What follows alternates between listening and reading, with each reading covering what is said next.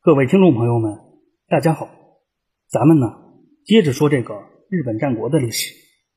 上一回我主要是围绕着武田信虎被儿子流放一事的两种说法，也就是武田信虎父子合谋算计骏河金川家一说，以及武田信玄与金川议员合谋算计武田信虎一说，做了一些分析。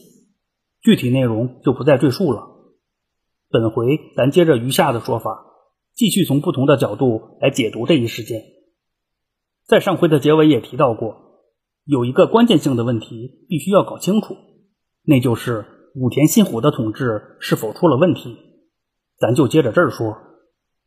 应该说呀，在关于武田信虎因其暴政不得人心的说法中，武田信虎是一个横征暴敛、穷兵黩武、嗜杀成性、天怒人怨的形象。据说，在武田信虎被流放后，甲斐国内不止家臣团和老百姓们喜大普奔，就连牛马牲畜都如获新生。自古以来，各种款式的暴君也不在少数，可能像武田信虎这样混到人畜通杀的地步，也算是个性十足了。首先呢，关于武田信虎横征暴敛、穷兵黩武的说法是没什么问题的，问题是不能简单的就以此给武田信虎扣帽子。不容否认的是。武田信虎执政期间，征战无数，且大多都是对外扩张的战事。打仗这事儿说到底是个烧钱的勾当，将领的谋略勇武、军队的士气忠诚等等因素固然重要，可没了银子是万万不行的。事实上，早在一五二一年的时候，也就是武田信虎被流放的二十年前，武田信虎就已经打起了动别义的主意。刚说的这个动别义。是视听时代的一种赋税形式，其设立的初衷应该是用来辅助修复特定建筑的，就比如寺庙的修缮等等。一般来说呢，老百姓缴纳动别役时，可以选择出钱或是出劳力。表面上看起来，这个制度还比较人性化。可问题是，那个时代贫苦百姓是占了大多数的，能出钱的总归是一部分人，这就使得政府有了大量的免费劳动力可用。啊，当然，这不是咱们关注的重点。重点是，动别役原本是并不需要定期征收的。对于普通百姓来说呢，这并不构成一个很大的负担。等到了日本战国时代，伴随着地方大名独立自主性的提升，动别役也开始变成了常设的赋税项目，甚至成为了地方大名的主要经济来源之一。武田信虎作为甲斐武田家战国大名化的领头人物，甲斐武田家正是自他开始把动别役作为主要经济来源的。说到这儿呢，还得特别强调一点，那就是普遍来说，各个战国大名会把动别役及田役，也就是农业带来的赋税，作为主要的税收来源。相比于其他的地方大名来说，甲斐武田家的先天不足是显而易见的。甲斐国。多山地少耕田的现状，就决定了甲斐武田家在田艺方面天生就是矮人一头的。如果说甲斐武田家能够平稳发展也就罢了，无非就是多辛苦辛苦，钻研钻研农业技术，在提高亩产量的同时再开垦些农地。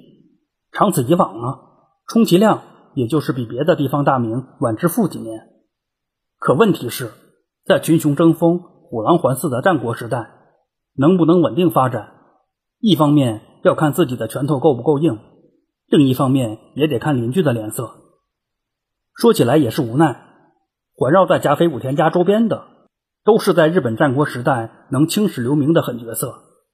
姑且先不提四分五裂的信浓国方向及尾张与三河，在武田信虎执政时期，这几个方向的压力相对不大。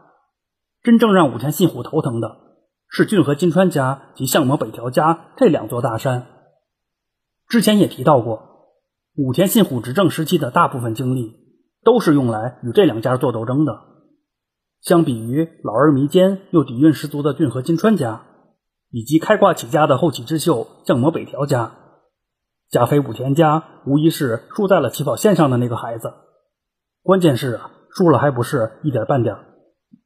当武田信虎。刚刚统一甲斐国时，骏河金川家已经在立足骏河，图谋远江。北条早云也已经是立足相模，图谋武藏。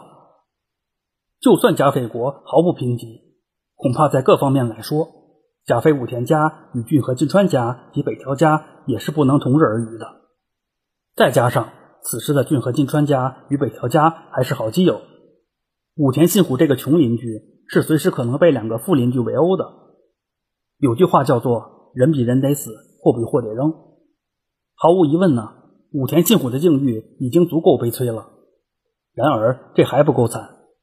毫不夸张地说，武田信虎在位时期，甲斐国几乎一半以上的时间都在闹天灾和饥荒，而这里所谓的一半的时间，还没包括各种规模较小的自然灾害。要是都算上的话，那甲斐国简直就是个自然灾害体验馆，可以常年营业不打烊。自然灾害最直接影响的就是农业生产，由此又会引发饥荒、瘟疫等一系列的问题。农业生产出了问题，赋税必定就出问题；饥荒和瘟疫频发，内人口必定出问题。关键是钱粮和人口恰恰是进行战争的两大基础。说的夸张一点，武田信虎不是输在了起跑线上，他是连跑道都没进去啊！可即便条件如此，武田信虎硬是把一手烂牌打成了僵持的局面。因此说。武田信虎的能力是毋庸置疑的，可战争需要烧钱的问题也是无论如何也绕不开的。根基最浅、土地贫瘠又天灾不断的甲斐国，能支撑着武田信虎到如此地步，着实是不容易。常言道，此消彼长。既然田义都指望不上的话，那就只能是多弄点动别役钱了。前边刚说，在一五二一年的时候，武田信虎就打起了动别役的算盘。应该说呀，在某种程度上，武田信虎就是被逼无奈才这么做的。在之前的回目中也介绍过，一五二一年前后，正是骏和金川家大举进犯甲斐国的时期。当时的武田信虎以寡敌众，虽说最终是逼退了骏和金川家，可因此产生的财务问题也亟待解决。说白了呀，是真没什么钱了。要想脱离困境，要么就得出去扩张。或者说出去抢，也就是开战；要么就只能是在家里抢，也就是征税。鉴于甲斐武田家刚刚经历了一场生死大战，开战的选项只能是搁置，那剩下的办法也就只能是征税了。至于后来甲斐武田家缓过劲儿来，武田信虎依然要在出去抢还是在家里抢的问题上寻找平衡。其实本质上啊。出去抢和在家抢是一码事儿，因为抢夺土地的利益之一就是为了扩大税收范围啊。不管怎样吧，就算武田信虎偏重于出去抢，可抢之前还是要提前投资的。绕了一圈，终归还是绕不开增加赋税的问题。作为由传统守护大名转变为战国大名的标志之一，在武田信虎执政的中后期。他打破了自守护大明时代就存在的寺庙势力所特有的不输不入的特权。武田信虎开始有条件的向寺庙势力征税，就比如甲斐国领内的寺庙势力可以用派出僧兵参战的方式来抵消相应的赋税。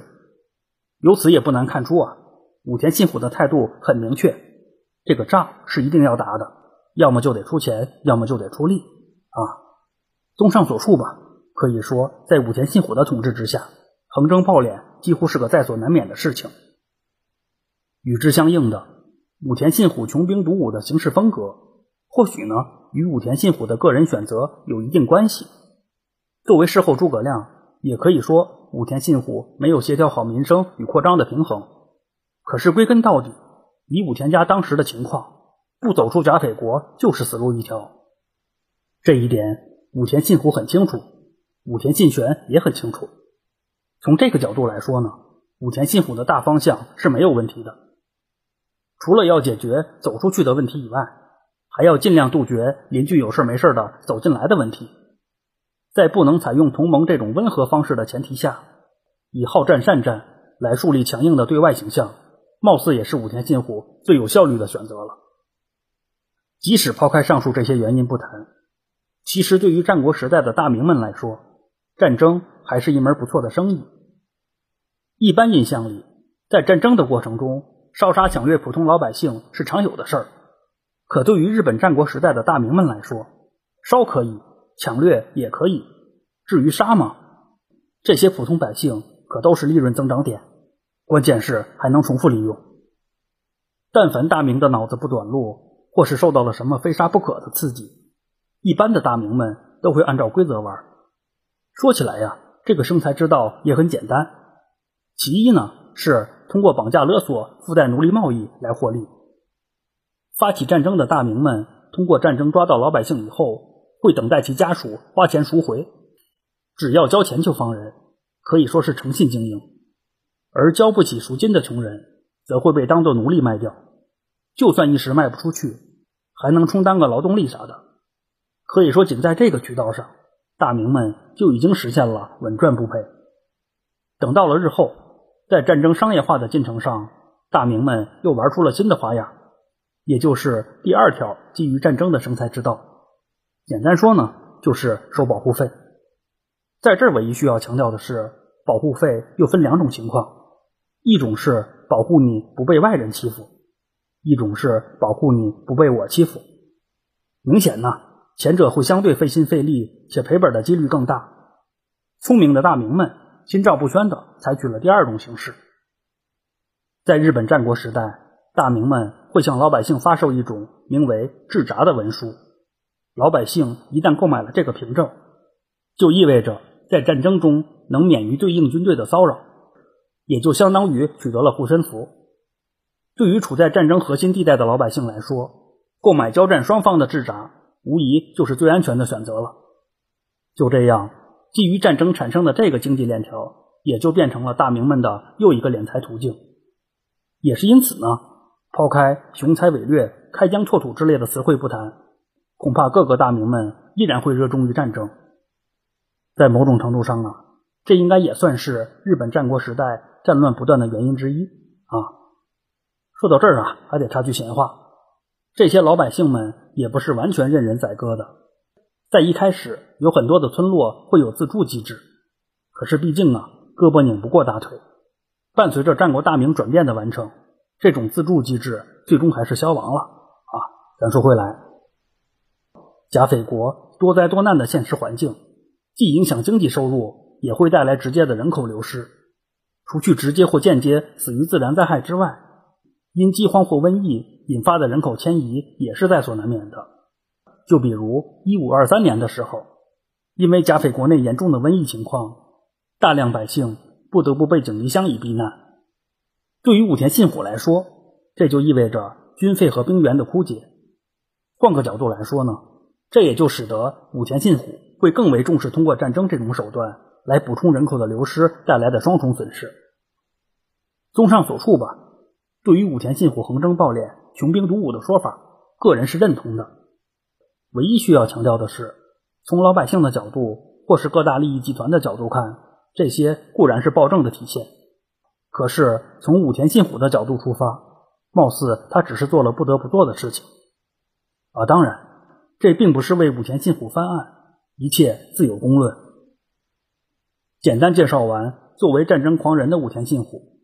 咱再来说说他为人所诟病的嗜杀一事。在关于武田信虎嗜杀成性的各种说法中，最骇人听闻的就是他剖开孕妇的肚子验看胎儿一事。能做出如此丧心病狂的事情，那武田信虎真的是个禽兽不如的东西。可问题是啊，这种说法最早是出现于江户时代，其可信度本就十分有限。再者说，如果武田信虎真要干出了这种事儿，与他同时代的相关记录中，不可能一丝痕迹都没有。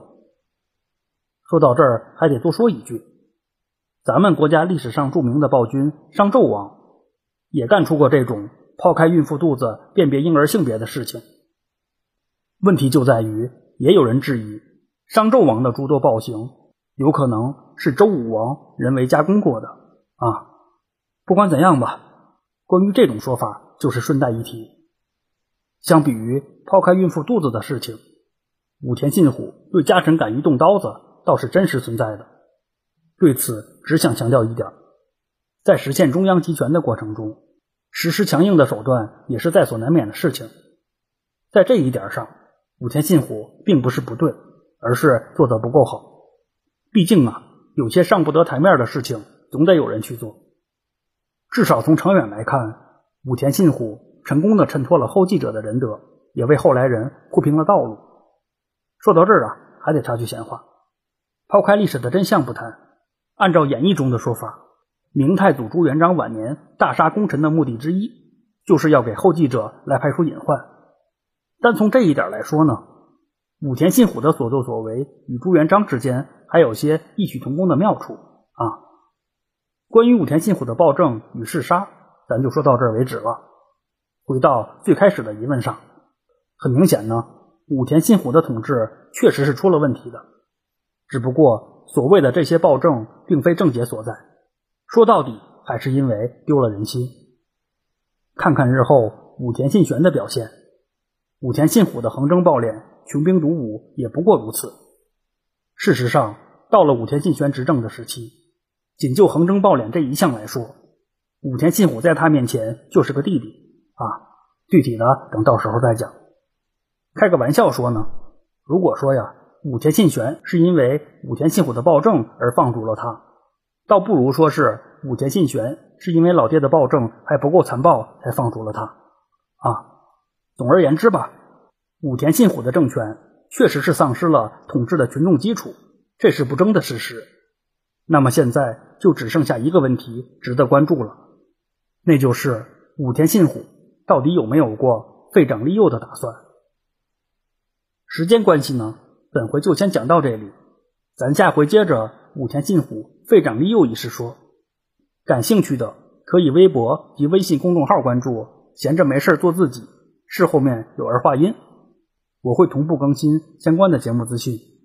谢谢您的收听。